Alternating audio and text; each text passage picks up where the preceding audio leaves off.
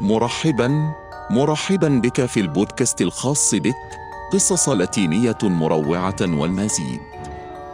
تذكر قراءة إشعار التحذير في الوصف قبل الاستماع. توقف واستمر. تمت المشاركة بواسطة الاسم المستعار جافي ديميري 5.1 أنا من قرطبة الأرجنتين. أعيش في بلدة صغيرة تسمى سانتا يوفيميا. هذه القصة التي سأرويها حدثت في عام 2014 كانت أدرس في منزل أختي لأنها ساعدتني. في أحد الأيام ذهبت إلى العمل وتركتني وحدي. كانت في المطبخ أدرس وللذهاب إلى غرفة المعيشة كان علي الخروج. عندما انتهيت من الدراسة خرجت إلى غرفة المعيشة لأترك مستلزماتي وأعود إلى المنزل. عندما دخلت وصلت مباشرة إلى الجانب الآخر لتشغيل الضوء، وعندما وصلت، كان المفتاح الذي رأيته بالأسفل بجوار إناء الزهور. رأيت بوضوح أنه قزم ذو شعر طويل. كان طوله حوالي 35 سنتيمترا وكانت عيناه لامعة من الضوء المنعكس من الخارج. ركضت لتشغيل الضوء ورأيت أنه ركض إلى الحمام. في تلك اللحظة سمعت صوت سقوط كوب. لا أعرف من أين جاء الصوت لكن صافرتي جعلتني أركض إلى المنزل. تمت المشاركة بواسطة الاسم المستعار إسكيزو هرنانديز ثلاثة. أنا من زمورة ميتشواكان وجدي يعيش في أريو. أخبرني قصة عن عمه الذي كان يعتني بالقطع التي كان يضع فيها النبال على حوافها. في أحد الأيام رأى عمي دانيال رودني ساحرة فوق أشجار الصبار هذه. ولما رآها رقع وبدأ يصلي. وفي نهاية الشمس تم العثور على الرأس وهذا. وبعد ذلك عندما نظر إلى الأسفل رأى باقة من الورود على ركبتيها. يائسا ألقى بها على الساحرة فأصابت قلبها. وفي اليوم التالي لم يجد سوى خرق قديمة على جانب الصدار. أصل هذه القصة يقول جدي أنه عندما تشعر أنك مطارد قم برمي بذور الطيور على سطح منزلك. لسبب ما تقوم الساحرة بالتقاط قطع من بذور الطيور واحدة تلو الأخرى. إنهم يمارسون الجنس يفعلون ذلك طوال الليل. يبدو الأمر كما لو أنهم اضطروا إلى القيام بذلك بالقوة. لدرجة أنه حتى النهار أو يموتون. الحمد لله لم أضطر لذلك. تمت المشاركة بواسطة الاسم المستعار ميراليس ميراليس. أربعة سبعة فاصل ثلاثة. لمدة شهرين وانتهى بالأمر مع فتاة. يجب أن أقول إنني كنت أعشق الموت دائما على الرغم من أنني لا أعتبره أهمية كبيرة أيضا. أنا لا أقول أنني لا أؤمن بها لكني لن أعبدها أبدا. باختصار خلال الفترة التي كنت معها أعطيتها صورة الموت الأحمر لأنهم يقولون إنه يعني الحب التي كانت سعيدة للغاية. مع مرور الوقت انتهت علاقتنا حيث انفصلنا وبدأت هي مع رجل آخر حتى أنها بدأت في حرق كل الأشياء التي قدمتها لها باستثناء الموت الأحمر. وفي أحد الأيام نزلت إلى منزله وطلبته فكسرته وانكسر إلى قسمين فأخذت الجزء العلوي. بعد ذلك ذهبت إلى منزلي. وفي الطريق شتمت كل شيء وأخبرته أنه خذلني. ثم عدت إلى المنزل ووضعته جانبا. وبما أنني منفصل ولدي ابنة في مكسيكو سيتي تزورني فقد علمت أن إجازة شهر أغسطس ستأتي لذلك قررت نقلها. وعندما ذهبت لأرى أين أخفاها كانت دهشتي أنها لم تكن في مخبئه. منذ ذلك اليوم سمعت وكأن شيئا ما يسير على السقف حتى داخل غرفتي تم إلقاء الأشياء علي. الحقيقة هي أنني لست خائفا منذ أن ذهبت إلى المعبد في الماضي. ومن هنا شجاعتي في مواجهة ما يحدث لي. لقد تعلمت أشياء كثيرة حول كيفية الاعتناء بنفسي في مواجهة هذه الأنواع من الأحداث الخارقة للطبيعة. في الوقت الحاضر لا تزال الأمور تحدث لي في كل مرة يحدث لي شيء ما أشعر بالقشعريرة. يبدو الأمر كما لو أن شخصا ما حذرني من شيء سيء. بعد فترة أبدأ بسماع الأصوات وأتجاهل الأشياء لكنني أبدأ بالصلاة ويعود كل شيء إلى الهدوء. شكرا جزيلا لاستماعكم إلى قصتي. تمت مشاركتها بواسطة الاسم المستعار براندن كيتانو 7.4 حدث الخوارق أو التاج. الليلة الماضية عندما شعرت بالإرهاق كنت وحدي في المنزل لذلك أغلقت غرفتي على نفسي وذهبت للنوم حوالي منتصف الليل. سمعت الباب مفتوحا ودخل الشخص الذي اعتقدت في البداية أنه والدي حيث أن صورته الظلية في الظلام كانت هي نفسها لذلك لم أحمل الأمر أهمية كبيرة. لكن هذا بقي في الزاوية لفترة طويلة. شعرت بنظرته علي. ثم اقترب من سريري وجلست ولم أتمكن من رؤيته جيدا فسألته مستغربا يا أبي. لكن ذلك الشيء أجابني بصوت فظيع قائلا لي أنني لست والدك. لم أستطع إلا أن أصاب بالشلل من الخوف ولم أستطع الصراخ. شعرت بالتعب الشديد لدرجة أنني غفوت ومنذ ذلك الحين بدأ ذلك الشيء يزورني وكل ليلة كنت أشعر كيف ينزل عبر غرفتي ويداعبني بخشونة. تحسن كل شيء عندما باركت غرفتي ووضعت صورة للمسيح على بابي لكنني لم أعرف أبدا من هي أو ما هو هذا الشيء. تمت المشاركة بواسطة اسم مستعار جينيسيس ميندوزي 6 اسمي لينيل وأنا من سانتا أنا دي لوس سانتوس. بنما حدث هذا في عام 2015 كنا نلعب كرة القدم بالقرب من منزلنا وكان أخي يبلغ من العمر تسع سنوات وكان ابن عمي يبلغ من العمر أحد عشر عاماً وأنا كان عمري سبع عشر عاماً. عندما ركل ابن عمي منويل الكرة فجأة إلى منزل كان على بعد حوالي 15 متراً. ذهب أخي الصغير منويل للحصول على الكرة وتسلق السياج. لقد وصل إلى مكانه وفي تلك اللحظة رأى ابن عمي شيئا لن ننساه أبدا. لقد كان رجلا يبلغ طوله مترين ويرتدي ملابس بيضاء بالكامل. في تلك اللحظة بدأ الرجل إذا جاز التعبير يقترب من أخي وكأنه يمسك به لحسن الحظ كان رد فعل ابن عمي والصرخ في وجهي لأركض مع الضجيج. خرج الإنسان إلى الجبل في رعب. ركضنا إلى المنزل والقليل الذي رأيته هو أن الرجل ركض واختبأ في شجرة اليقطين وهو نوع ذو فروع كبيرة. هربنا وأخبرت أمي بما حدث لنا.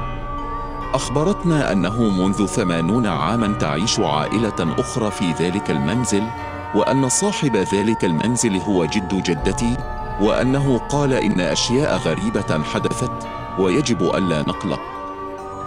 لقد مر عامان ولحسن الحظ لم نشهد أي شيء خارج عن المألوف مرة أخرى.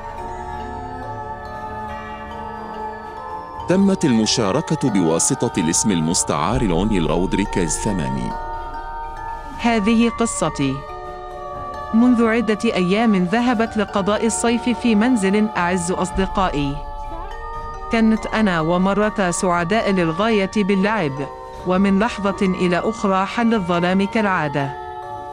في بعض الأماكن تظهر اليرعات بدأنا بمطاردتهم ثم وضعناهم في وعاءات بجوار منزل أعز أصدقائي كان هناك منزل آخر.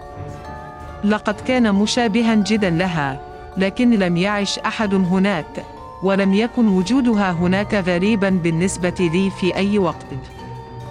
في الخلف كان هناك باب وكرسيان مع طاولة على مرمى البصر من منزل أعز أصدقائي. أثناء مطاردتي ليراعي ومطاردته لم ندرك أن جميعهم قد رفرفوا في ذلك المنزل. قررنا الدخول بهدوء حتى لا يرانا والديه ولا أي جيران آخرين. لقد تجاوزنا السياج بسرعة. عندما كنا بالفعل في الفناء، بدأنا في مطاردة ليراعات بعناية، لأن المنزل كان في ظلام دامس. الشيء الوحيد الذي أضاءوه هو أضواء الشوارع. نظرا لأننا لم نكن ناجحين جدا، قررنا العودة. ولكن عندما غادرنا شعرنا وكأن شخصا ما كان يراقبنا على الرغم من أنني حاولت عدم الاهتمام به كثيرا. عندما كنا نسير في الردهة خارج منزل أعز أصدقائي نظرت نحو الباب الخلفي. بقيت هناك ورأيت رجلا كبيرا في السن يرتدي قميصا أبيض اللون. لم يكن لديه شعر وكان يرتدي جوارب وما يشبه الملابس الداخلية. كان الرجل يحاول فتح الباب وأبلغت مرة عمليا بما رأيته. لا نتردد في إخبار والدها عندما نخبره. أحضر مصباحا يدويا وأضاءه عبر الباب، لكن لم يكن هناك أحد على الإطلاق. وبناء على ذلك أخبرنا والدها أن صاحب ذلك المنزل قد توفي، وأن المنزل الآن ملك لبناته، لكن المنزل كان خاليا منذ بعض الوقت. حدث هذا على الطريق السريع المؤدي إلى سلتيلو، مونتيري. كنا مسافرين مع العائلة بأكملها، لكن عندما تجاوزنا عشرة كيلومترات فقط، سمعنا صوت ضحك. كان الجو باردا للغاية سألنا والدي إذا كنا قد سمعنا ذلك وأجبنا جميعا بنعم. في تلك اللحظة رأت أختي ظلا من الشجيرات.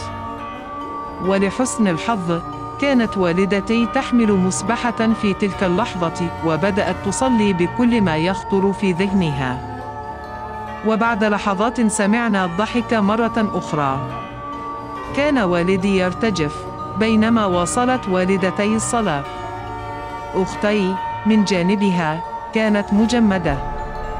ما فعلته هو أنني نزلت من تلك الغرفة ومعي المصباح والمسبحة في يدي. ابتعدت قليلا عن السيارة، ولكن ليس كثيرا لدرجة أنني لم أستطع التوقف عن رؤية عائلتي.